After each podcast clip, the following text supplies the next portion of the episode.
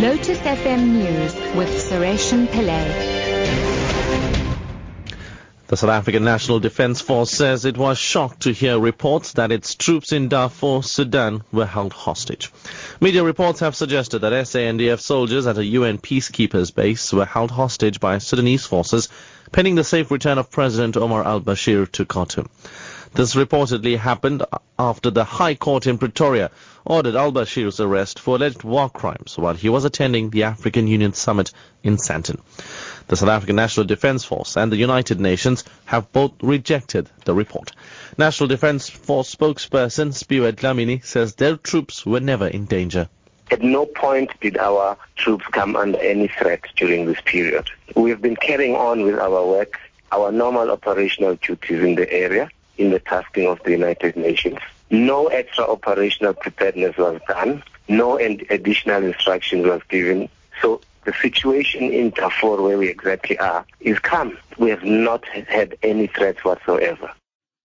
Mountain passes are being closed at times on major routes in the Eastern Cape due to heavy snowfalls.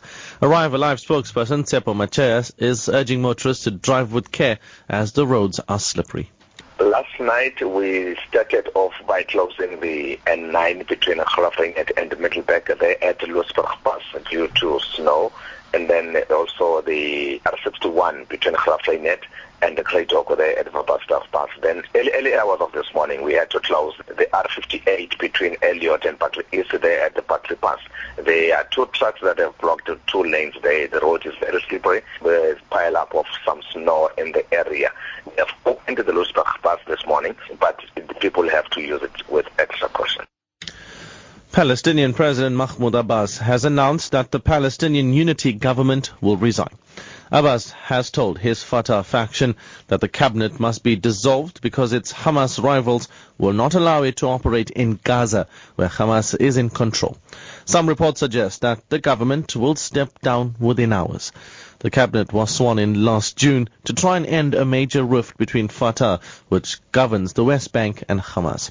The BBC's Danny Shaw reports. President Mahmoud Abbas swore in the unity government just over a year ago. It was an attempt to end a seven-year feud between the two major Palestinian groups that dated back to 2007, when Hamas forcibly took control of Gaza from Mr. Abbas's Fatah movement. The reconciliation was uneasy at the best of times, but it was put under further strain by the conflict between Israel and Hamas and militant groups in Gaza last summer. Hamas has since criticised the outgoing unity government for failing to improve the lot of Gazans who are still struggling to rebuild the territory. North Korea says it's facing its worst drought in a century, sparking fears of worsening food shortages. State media, normally reluctant to convey bad news, say the main rice-growing provinces have been badly affected. The BBC's Steve Evans reports from South Korea on its rivals' problems. The country suffered a serious famine in the 1990s, but has since allowed more privately organised farming, and output has risen. For this reason, shortages caused by the current drought are unlikely to be as deadly. All the same, the UN has warned that one-third of children under the age of five are malnourished. Spending by the UN in North Korea has fallen from $300 million a year in 2004 to the current $50 million.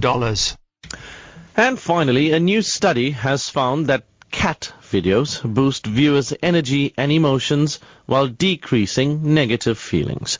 Scientists from Indiana University in the US surveyed almost 7,000 people about their viewing of cat videos and how it affects their moods. There were more than 2 million of the videos posted on YouTube last year, with almost 26 billion views. They had more views per video than any other category of YouTube content. Top story at 9 o'clock. The South African National Defence Force says it was shocked to hear reports that its troops in Darfur, Sudan were held hostage. Media reports have suggested that SANDF soldiers at a UN peacekeepers base were held hostage by Sudanese forces pending the safe return of President Omar al-Bashir to Khartoum. I'm Sureshan Pillay.